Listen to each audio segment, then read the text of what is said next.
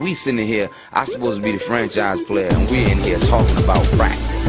I mean, it, listen, we talking about practice. Not a game, but we talking about practice, man. We're not even talking about the game, the actual game, when it matters. We talking about practice. I mean, it, listen, we talking about practice. Not a game, but we talking about practice, man. We're not even talking about the game, the actual game, when it matters. Not, not, not a game, not a game, not a game, we talking about practice, not the game that I die for and play every game like it's my last. Not the game.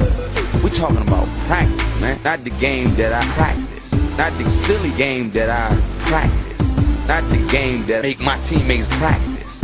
Not the game that matters by practice. And you see me play. When you come in the arena, you see me play. You see me give everything I got, right? But we talking about practice right now. We talking about practice. Man, look, what are we talking about? Practice? What are we talking about? we talking about practice, man. What are we talking about? we talking about practice. We ain't talking about the game. we talking about pr- practice, man. I mean, listen, we talking about practice. Not a game, not a game, but we talking about practice, man.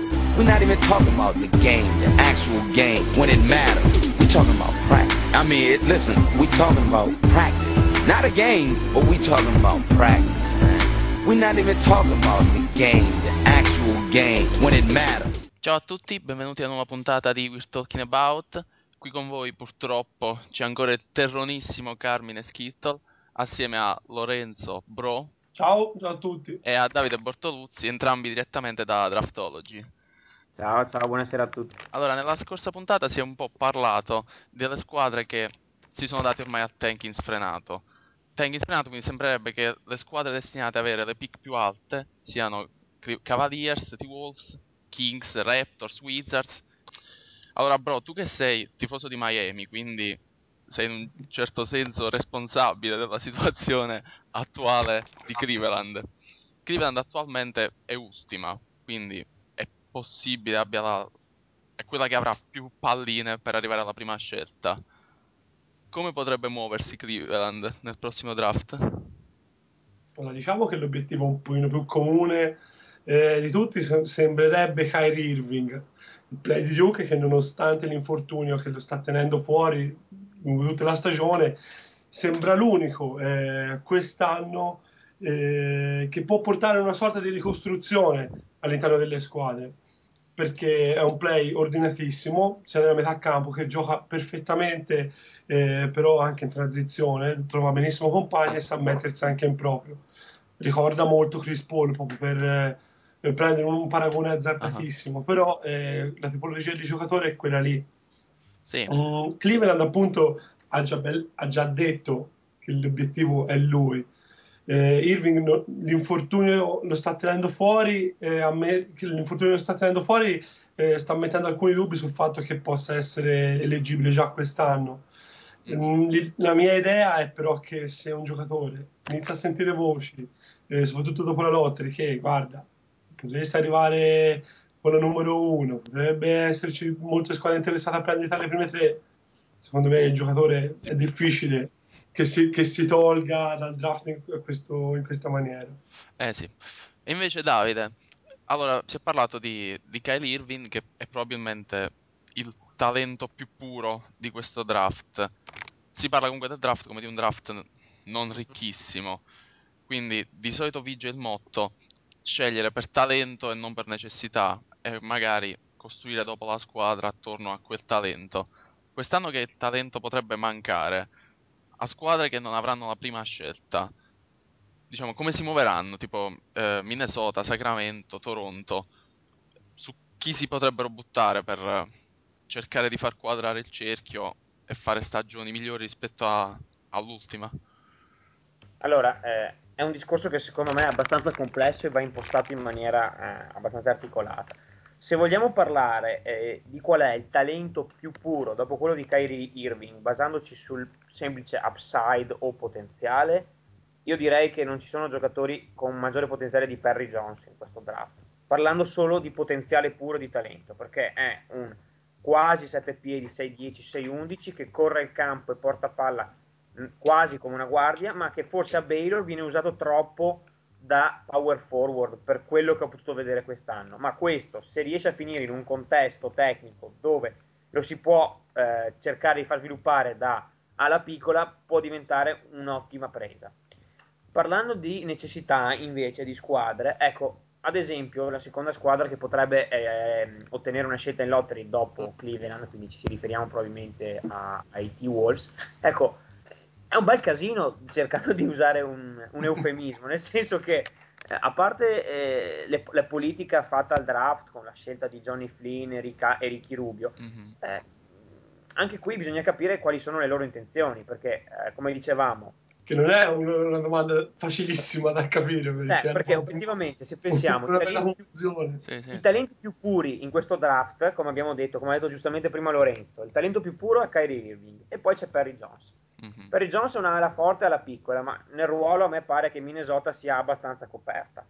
Eh, Kyrie Irving è una point guard e anche lì bisogna capire cosa vogliono fare, quindi eh, le necessità alla base adesso non ci sono con questi due talenti, quindi se vogliono puntare sul talento nudo e crudo devono per forza muoversi, non so se Lorenzo la pensa così, ma... Oh, sì, sì, no, più o meno sono sulla stessa lunghezza d'onda. Io tenderei a non dimenticare anche Harrison Barnes. Lo so che eh, l'inizio della stagione è stato complicatissimo perché ricordiamo la prestazione da 0 su 14 contro Minnesota, eh, un, uno, uno, stile di gioco che sinceramente non, non, c'entrava neanche niente con lui, toccava pochissime volte il pallone e le poche volte che eh, lo toccava sembrava volesse dimostrare qualcosa a Roy Williams. E invece evolvendo la situazione si è, si è evoluta, eh, soprattutto anche con il cambio in regia dove Larry Drew è stato rimpiazzato anche Kendall Marshall e ha portato anche Larry Drew ad andare via da North Carolina. Ora questo è un altro discorso, però mm-hmm con eh, Kendall Marshall eh, Barnes ha trovato molti più palloni in mano e infatti ora sta giocando come non, non proprio come ci si aspettava però si, sicuramente meglio dell'inizio stagione. Mi sembra più un giocatore più adatto alla NBA che alla NCAA secondo me quegli gli spazi che può trovare in NBA lo possono aiutare assolutamente. In più da non sottovalutare anche il Mm, come ha gestito anche il fattore, il fattore clutch nelle partite. Eh, era, all'inizio della stagione era il più grosso dubbio. Invece i dubbi poi sono arrivati su altre cose, ma non sul fattore clutch. Infatti, nelle poche volte che, nelle volte che eh, serviva la, la, sua mano c'è stata. Quindi...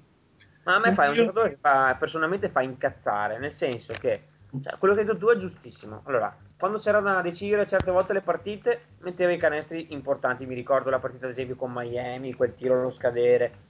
Eh, ma anche con Texas, che poi è andata con esatto. Corey Joseph. Eh, vabbè, lì ci ha pensato lui, vabbè, ma lì mm. è un altro, è un altro grande clutch player. Poi eh, io non credevo, cioè non aveva fatto vedere di essere un grande atleta e fa quella cosa lì con Clemson e poi fa vedere che comunque c'è. Eh, un tiratore purissimo, però a volte tende a escludersi dalla partita. Quindi è un giocatore che secondo me fai veramente fatica a interpretare perché eh, ti viene da pensare che sia un problema psicologico, ma poi mette tiri decisivi. Eh, ti viene da pensare che non sia un grande atleta, ma poi fa quelle cose lì. Eh, ti, si estranea dalla partita a volte, anche quando adesso con Marshall comunque a volte lo fa, cioè esce dal, dal, dal seminato, non si prende tiri, non si prende responsabilità. Quindi facciamo, cioè, secondo me comunque una componente mentale c'è, cioè, o la sua testa si accende e si spegne a momenti nella partita o altrimenti non riesco a trovare una spiegazione perché il talento è spaventoso di questo, mm-hmm. cioè veramente spaventoso. Invece abbiamo parlato di, di scelte alte, scendendo un poco nella, nella scaletta eh, del draft, chi sono i giocatori più pronti per dare una mano, magari chiedo a Lorenzo, per dare una mano dalla panchina ad una squadra che è già sostanzialmente pronta per giocare ad alti livelli e quindi necessita soltanto di micro tasselli, non di essere totalmente ricostruita. Il discorso si fa un pochino più complicato perché eh, soprattutto il eh, discorso del lockout eh, fino, fino, all'ultimo eh, terrà molti giocatori sul eh, che faccio. Mi, mi propongo per il draft, rimango un altro anno e poi vedrò al prossimo.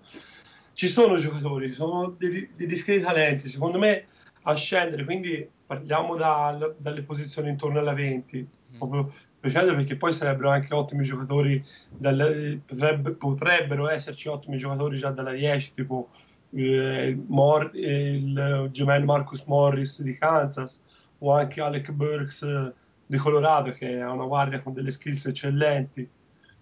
Però mh, mm, scendendo secondo me si inizia a avere dei giocatori eh, utili subito dall'inizio come potrebbero essere per esempio già pronti come per esempio Trey Tompkins di Georgia che è una, un'ala forte che può ricordare molto David West nei movimenti non, non, anche qui mi azzardo a paragonarlo ad un giocatore eh, che ha un, un discreto un discreto stato all'interno dell'NBA, però la tipologia è quella, giusto per far capire. Un altro potrebbe essere Nonna Smith di Duke, uno dei candidati per il Player of the Year dell'anno.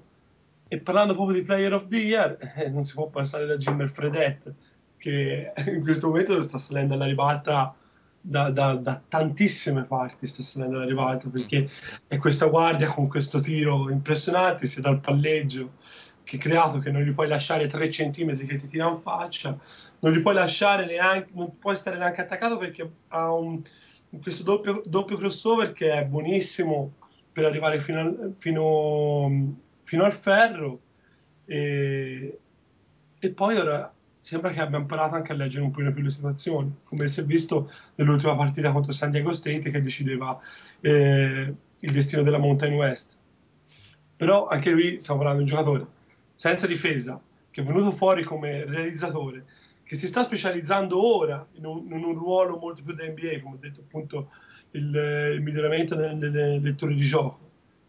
Che qui bisogna vedere, è un salto, un salto nel buio, sì, anche Jimmy Fredelli. Invece Davi? Anche su, su, Tompkins sono d'accordo anch'io e volevo solo fare anche un, un appunto sulle, sulle skill di passaggio perché il paragone con West ci sta tutto anche secondo me e in più questo ragazzo ha anche delle capacità di passaggio che sono spaventose e la dimostrazione è il fatto che a Georgia ad esempio giocano la, uno dei pochi college che gioca la triangle offense uh-huh. che come ben sapete richiede eh, dei lunghi dalle spiccate abilità di passaggio e quest'anno ho visto un paio di partite di Georgia e devo dire che questo qui eh, se finisce in una squadra con un gioco anche abbastanza strutturato e non in un gulag tecnico può dire la sua fin da subito invece tu Davi parlando sempre di altri giocatori per il draft, dall'Europa quest'anno si azzarderanno a fare il salto oppure anche loro magari spaventati dal lockout, da qualcosa? No, allora, ehm, io ho parlato con Mote Yunas due settimane fa e mi ha assicurato che al 100% lui si dichiara, anche mm-hmm. se vabbè è un underclassman perché sarebbe il prossimo anno il suo fine. Prima dell'annuncio dei Benetton lui aveva detto che eh, fosse stato per lui eh, il 100% si dichiarava il draft ma poi la, l'approdo nel, nel, team dipendeva da diversi fattori. In primis la volontà della Benetton perché lui si trova benissimo lì a lavorare con Rapis e lo staff e in secundis il fatto di poter giocare da subito cioè la possibilità di poter dire la sua mm-hmm. ora eh, visto lo stante lo cambiamento di situazione ehm, alla Benetton con la dismissione della società io prevedo che lui al 90% arriverà nel team che lo selezionerà. E lui ehm, è dopo Canter il talento più puro dal, proveniente dall'Europa nel prossimo draft. Solo che su Canter, come ben sapete, grava eh, la tegola dell'inattività, cioè il fatto che lui sia stato dichiarato ineleggibile dagli standard NCAA per il passato professionistico e l'inattività prolungata di quest'anno lo rendono magari più un'incognita e si, si, chi punterà di lui lo farà più che per, eh, sul talento più che sull'osservazione diretta. Mm-hmm. Un terzo nome invece è sicuramente quello di Jonas Valanciunas. Mm, ultimamente eh, se ne parla un po' poco probabilmente, però effettivamente è un talento purissimo. Eh, mh, mm, il fatto che gioca... Ho dimenticato con... il nome di Valanciunas. È dimenticatissimo. Comunque, eh, a parte le digressioni, mh, mm, Valanciunas se dovessi fare un paragone con, con Monte Yunas, direi che eh, si tratta di un giocatore fisicamente molto più pronto. Eh, perché Monte Yunas, anche se ha due anni in più, eh, è meno solido e robusto. Le capacità di intimidazione di Valanciunas sono superiori quindi come difensore e, e, e come intimidatore è, è, decisamente superiore. Forse le skill offensive sono meno sviluppate. Da dire una cosa però che dai suoi compagni non è che venga cercato molto nelle partite che ho visto anch'io, sia di Eurolega che qualcosa di, di Baltic League. Mm-hmm. E, ehm, se vogliamo andare nel sommerso poi sì. dell'europeo, mh, mm, anzi non tanto sommerso, beh, prima c'è da parlare anche di Vesely, che eh, lo scorso anno eh, aveva avuto delle quotazioni pazzesche, se si fosse dichiarato eh, sarebbe stato sicuramente una top 10, perché figlio anche del fatto che il Partizan fosse arrivato alle Final Four di Eurolega.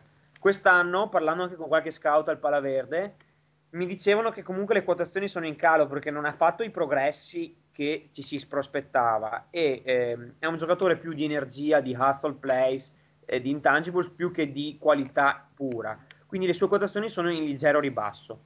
Ultimo nome eh, sul piano proprio del ehm, non nascosto, ma non sappiamo se si dichiarerà quest'anno. Eh, Nicola Mirotic sta facendo vedere delle grandissime cose al Real Madrid. Ora non so se si dichiarerà quest'anno perché è un 91, ma questo ragazzo è, è il giocatore europeo più talentuoso dopo quelli che abbiamo detto. Invece... Grandi attributi da questo punto di vista, per quello che ho visto anch'io. Eh, è impressionante come sia venuto fuori, non voglio dire dal nulla, però dal poco. Quello è, mi, mi, ha sorpreso più di tutti. Hai ragione perché cioè, fino all'anno scorso giocava in lab ed è passato dalla lab a, a giocare da protagonista in Eurolega, per cui il salto non è proprio sì. così leggero in effetti. Zampino di Messina. Mm. Eh sì, ma Ettore Messina è un giocatore mostruoso nel tirar su talenti. Con Bargnani fece un lavoro spaventoso e, e vabbè, ok, c'è chi non lo stima molto Però Bargnani. Ma... e prima allora tu citavi Harrison Barnes che fino a qualche mese fa sembrava dovesse essere la prima scelta indiscutibile. Secondo te quanto scenderà? Diciamo, dove potrebbe adattarsi meglio? Mm, secondo me non scende dal... cioè, mm, nonostante tutti eh, i problemi, eh, non scende dalle 5. È un giocatore che comunque il suo talento fatto, lo sta facendo vedere, sì. eh, ha dimostrato anche di avere un tiro che può essere continuo, ancora da lavorarci, eh, nonostante sia già abbastanza, mm, sia come detto appunto continuo. Eh, un altro giocatore che sta venendo su che se, è Derek Williams.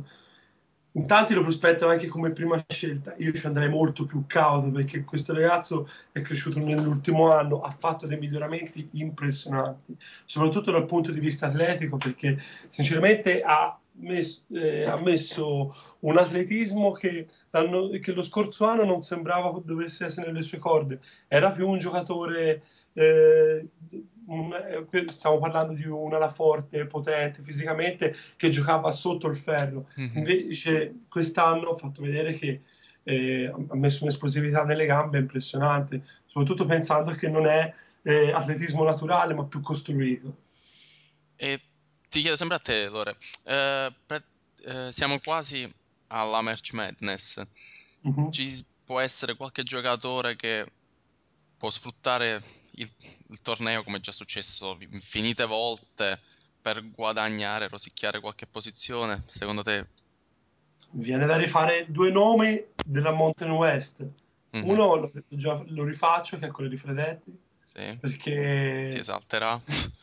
Perché BYU a questo punto sta giocando per una seed numero uno, sta giocando. Mm-hmm. Eh, perché per quanto può essere, non so, Mm, non, non, molto non siamo preparati a questo perché BYU a inizio anno giocava per il ranking e non per una sede numero uno mm-hmm. però Fredette la sta elevando a un livello anche mediatico impressionante e appunto un altro eh, fenomeno mediatico sempre la Monta West appunto è San Diego State e soprattutto eh, Kawhi Leonard che è questa quest'ala piccola questo al momento ancora un po' un twinner però ha, mh, mm, anche lui sta facendo progressi continui, eh, sin dal gennaio scorso, non, non, questo ma quello del 2010, in cui proprio ebbe questa fioritura come giocatore. L'anno scorso già a San Diego fece una, buona, una buonissima stagione, ma quest'anno c'è stato appunto ammesso i, i suoi paletti. E Kawhi Leonard a questo punto secondo me potrebbe ambire a una scelta top 10 Mm-hmm. Questo per fare giusto due nomi. Poi eh, ce ne sono milioni, sì. ci sono tanti di, di, motivi di giocatori che possiamo vedere.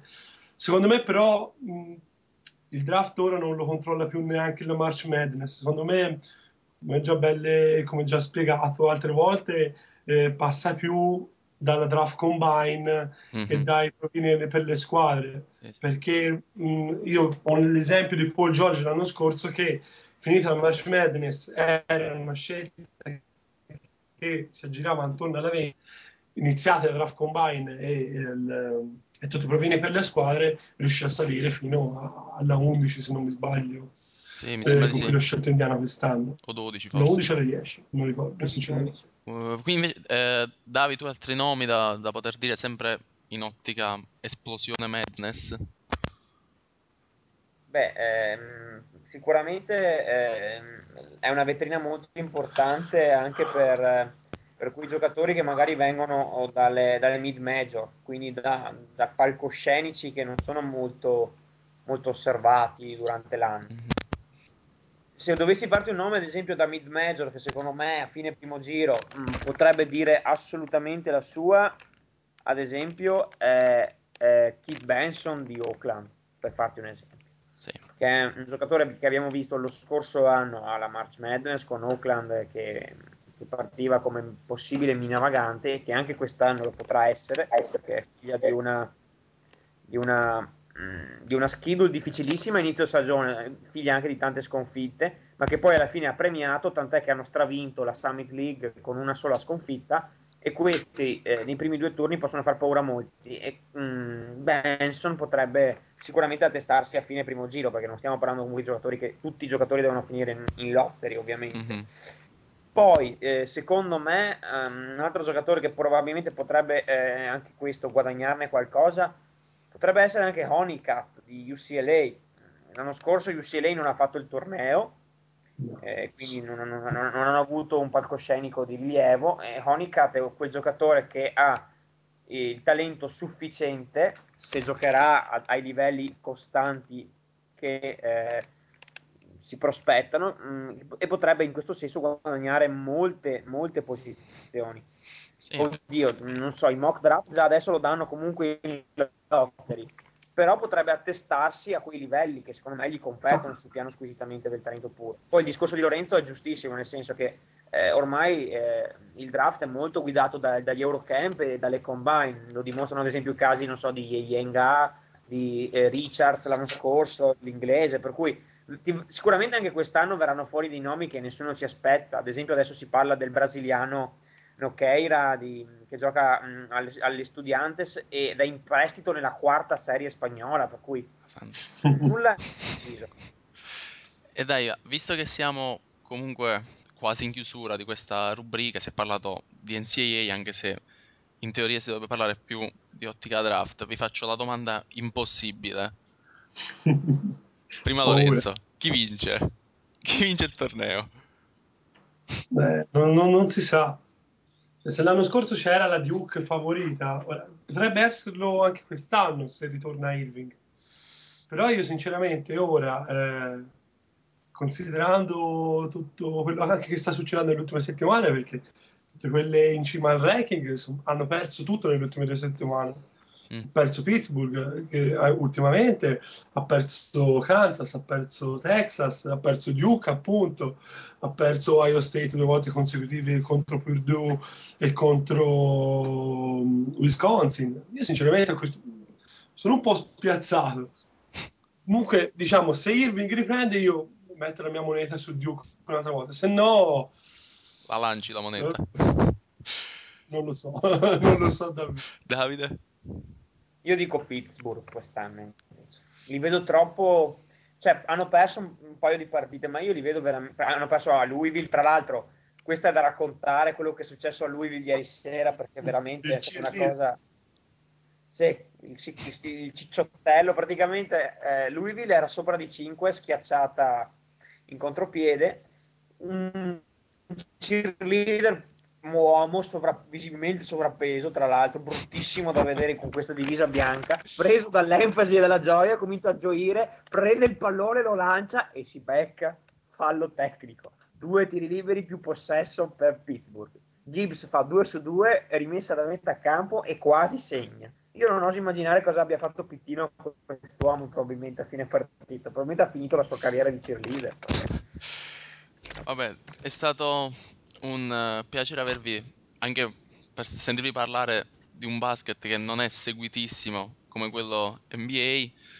Quindi ringrazio sia Lorenzo che Davide. Spero di riavervi eh, ancora qui. Ah no Lorenzo, noi dobbiamo, noi dobbiamo, salutare anche Basket Café, se no ci, ci fanno... Assolutamente.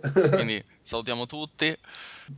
Salutiamo tutti, tutti, gli utenti, anche tutti gli utenti di, anche tutti gli utenti di Playit perché insomma sì, sì. la dura legge è, è legge.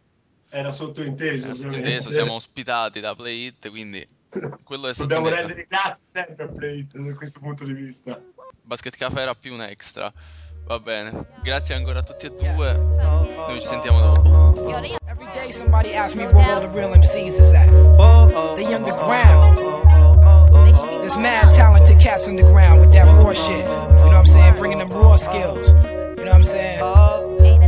Really, to me, it's a small wonder like Vicky. Why I'm picky. These niggas suck like hickeys. And still get to slip they shit in like Mickey's. I'm sick of these hater players. Bring on the regulators with the flavors. Ain't no farm team. Fucking with the majors. Like a river, how I run through it. I do it so cold. It's freezing up your body. The fluid, your style is old. You running your mouth, don't really know what you be talking about. You should retire, get that complimentary watch be out. Yo, with the quickness, so swift you miss this lyrical fitness. Yo, get this. These MCs wanna test me like litmus. Bear witness, I'm like shot clocks, interstate cops, and blood clots. My point is your flow gets stopped. But all means you need more practice. Take it ass home. Everybody looking at you. Fish tank syndrome in full effect. I stay catching lyrical wreck and keep it blacker than the back of your neck. What you expect? MC's hollering. Cause we developing the following, getting played like Stone Love tapes and dollar vans. Or the reverse, your universal, your demise is first. Before you rise, it gets worse. You need a night nurse like Gregory, begging me, stop it hurts. It's what you say to me, like that's supposed to mean something. You don't want I seen frontin' in the club, you act, I don't buy it. I got the dub. Come on, everybody, come on, just show your love.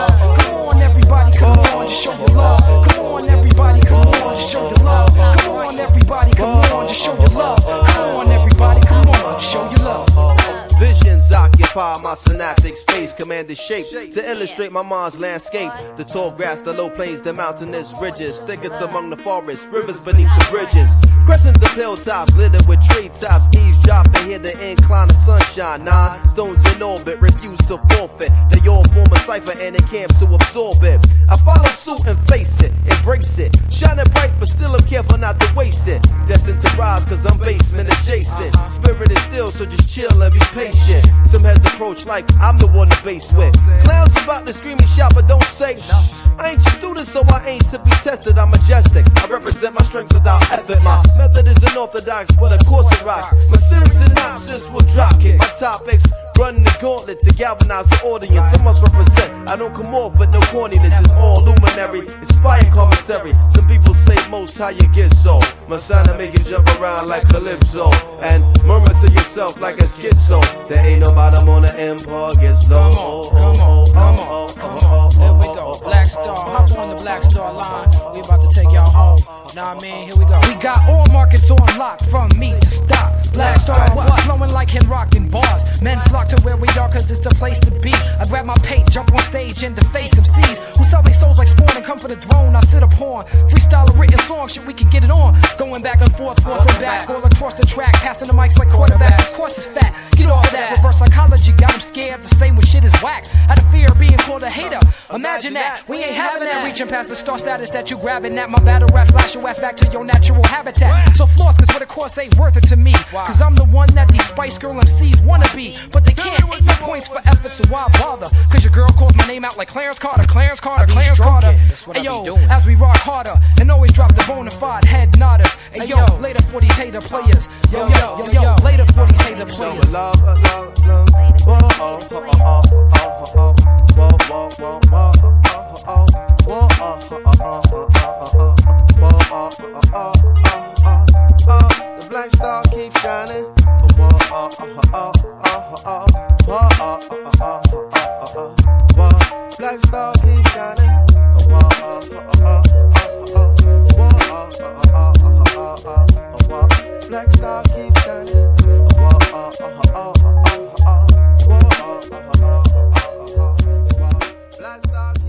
Siamo qui tornati dopo la rubrica riguardante draft NCAA.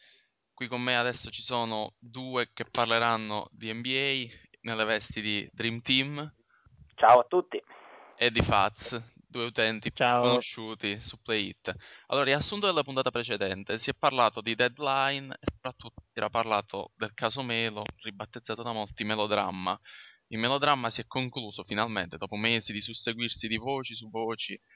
Alla fine, i New York prendono Carmelo, Chauncey Billups, Anthony Carter, Sheldon Williams e Renaldo Balkman, se non ricordo male.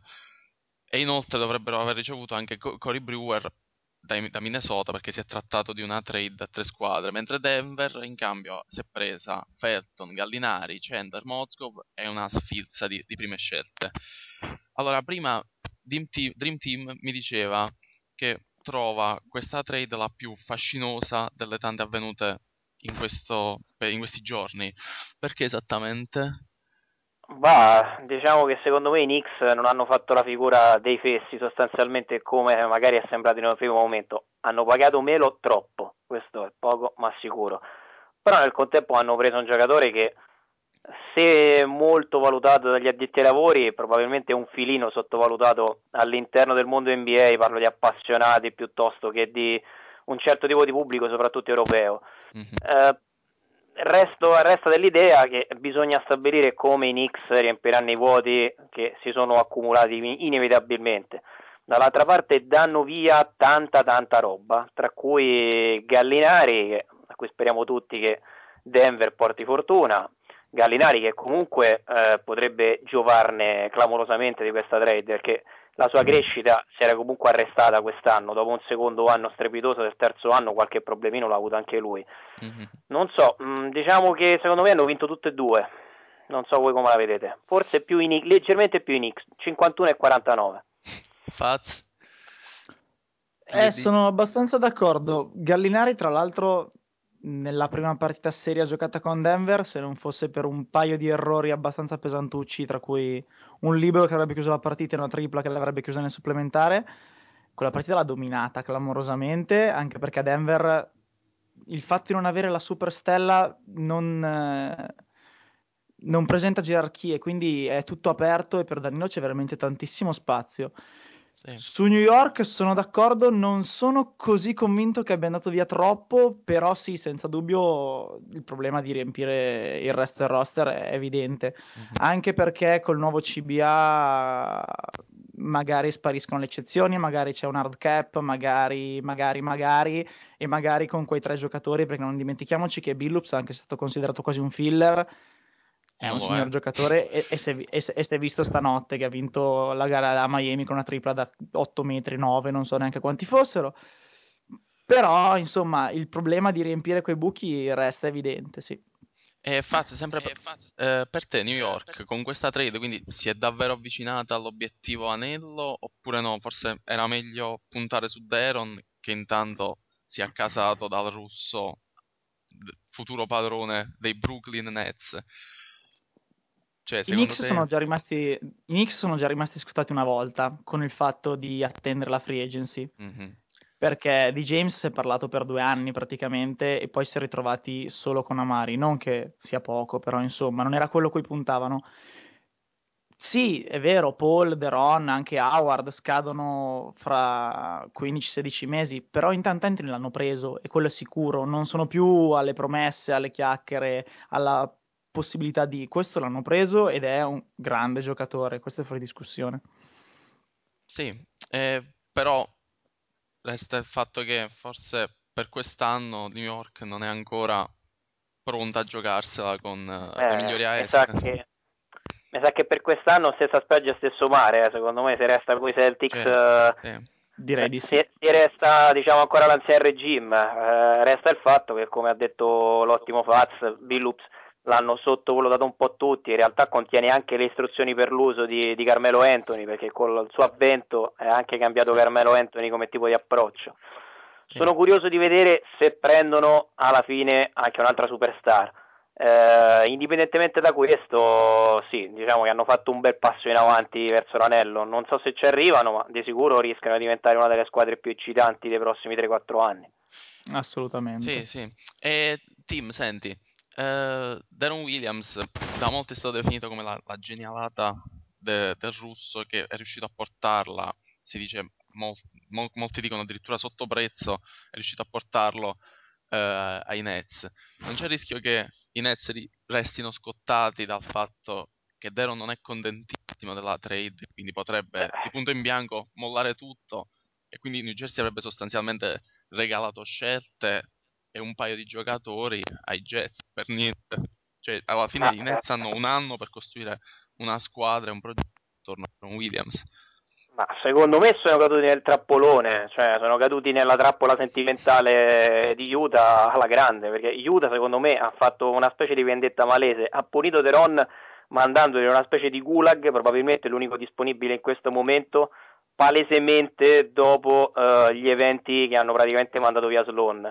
Uh, girava più, ber- più, che con un bersaglio addosso, l'hanno mandato lì perché volevano mandarlo ai Nets, non gli interessava tradarlo a una squadra competitiva, è stata una punizione.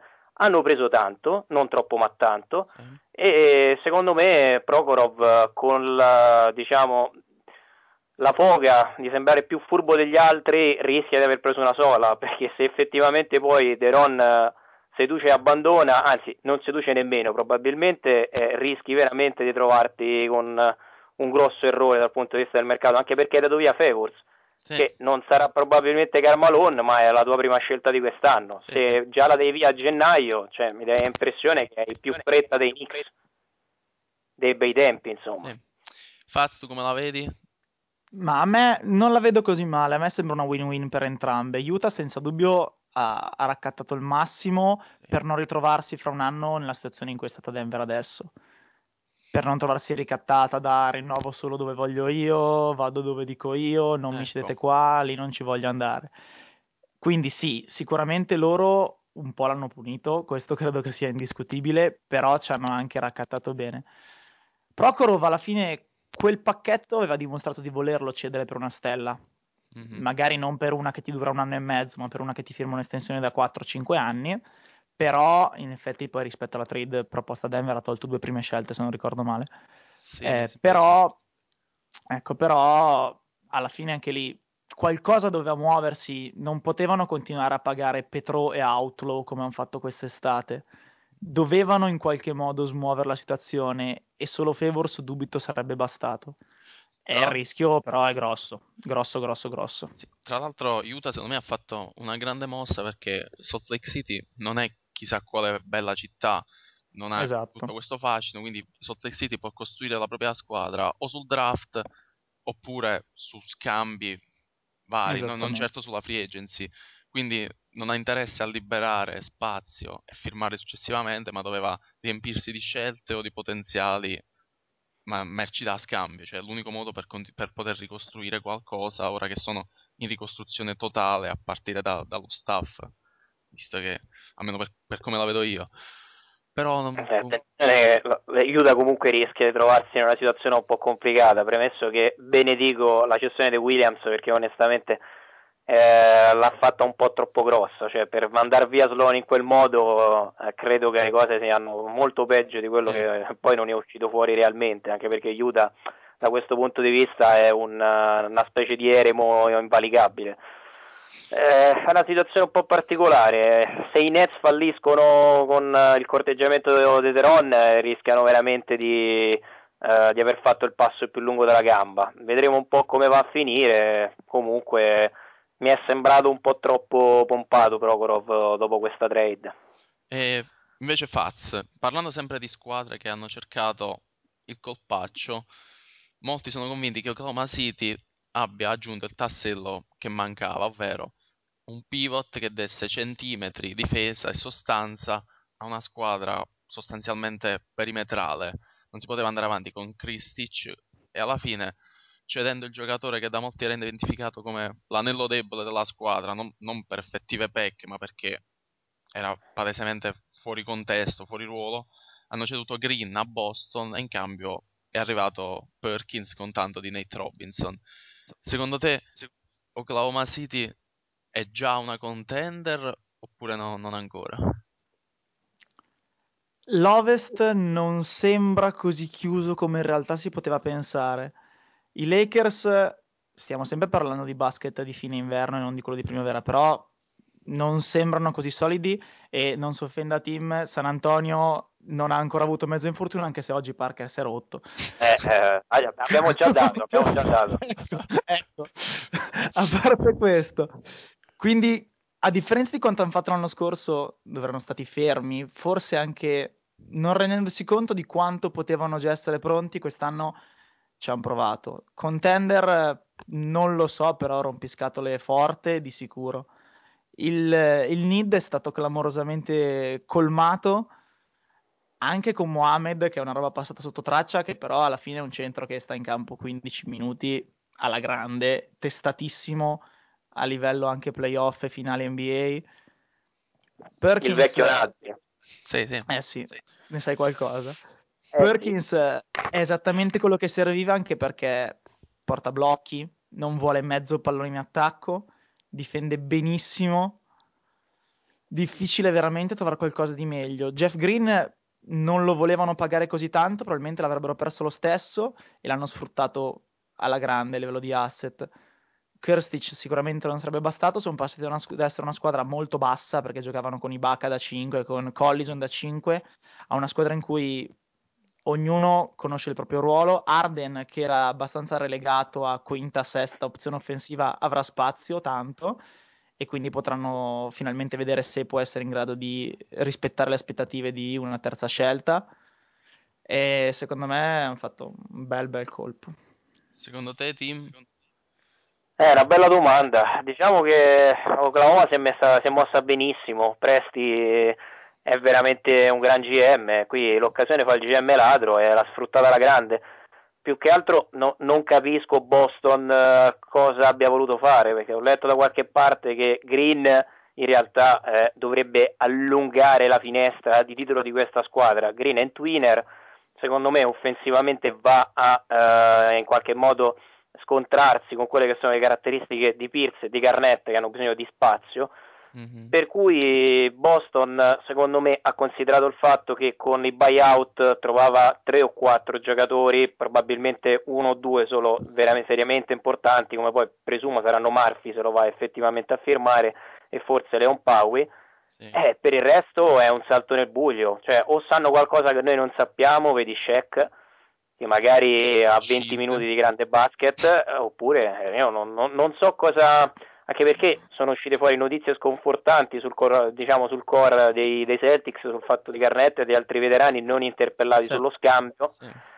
e non vorrei che la cosa o, o, gli dà ancora più motivazione e magari nel magico mondo di Rondo anche Green trova una sua collocazione oppure, eh, oppure potenzialmente un problema non sono son così sicuro che Perkins subito gli dà quel quid, però come ha detto bene Faz è un gran bel need, cioè diciamo che è una delle due migliori, due o tre migliori trade disponibili su, che potevano fare.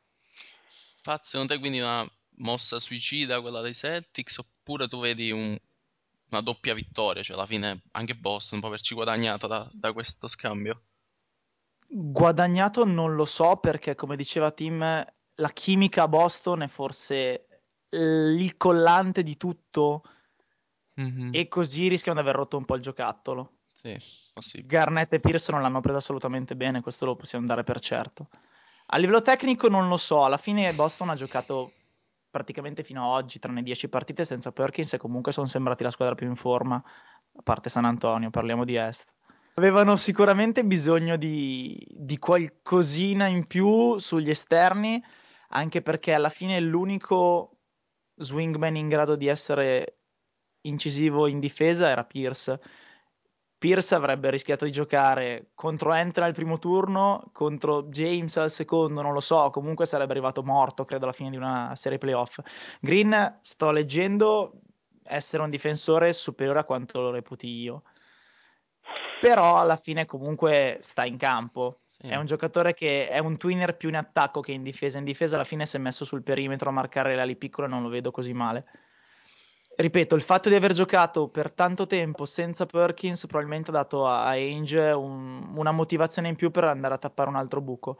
Dico anche un'altra cosa, vai, vai. per come sono strutturati, alla fine delle partite Perkins e Rondo in campo facevano fatica a starci, infatti spessissimo si vedevano Garnett e Davis come coppia di lunghi, non solo adesso in campo negli ultimi minuti. probabilmente hanno ritenuto che con il calo di Orlando non ci fosse nessuna squadra con un centro veramente dominante e che quindi Perkins non fosse così necessario, mentre gli esterni straforti a est ci sono e forse hanno creduto di tappare un, il buco sugli esterni scoprendosi leggermente sotto. Però, insomma, sei meno meno? ecco, a proposito di esterni straforti e, e cercare di, di, limitarli, parlo con, con Tim adesso, possibile che dopo Tony Allen anche Battier si sia accasato a Memphis. Cioè Memphis rischia di avere una delle coppie di difensori sugli esterni più forti della Lega. Una delle più forti, almeno difensivamente. Pur non essendo una contender, cioè una cosa che a memoria io non, non ricordo. Possibile che nessuna contender si sia interessata a Battier?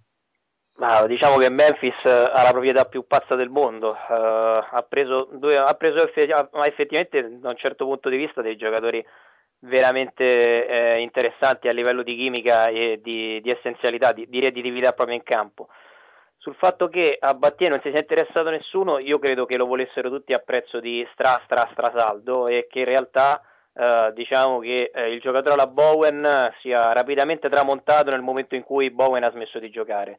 Mm-hmm. Forse due o tre anni fa avrebbe avuto molti più estimatori, oggi probabilmente a un giocatore ehm, diciamo con quelle caratteristiche forse la finestra è un po' chiusa, cioè vedo Battier come il Jeffries di qualche anno fa nettamente in, in calo di, di, preferenza, è cambiato il gioco, è cambiata la strutturazione dei quintetti NBA, è cambiato tutto nel giro di un paio d'anni, credo che sia un giocatore un po' fuori moda, un po' tipo Prince. Sì, sì. No, no, no, non, non valido, eh, non mi, cioè, non, voglio dire che non è che non sia valido, sì. anzi, però sia un po' fuori dal tempo.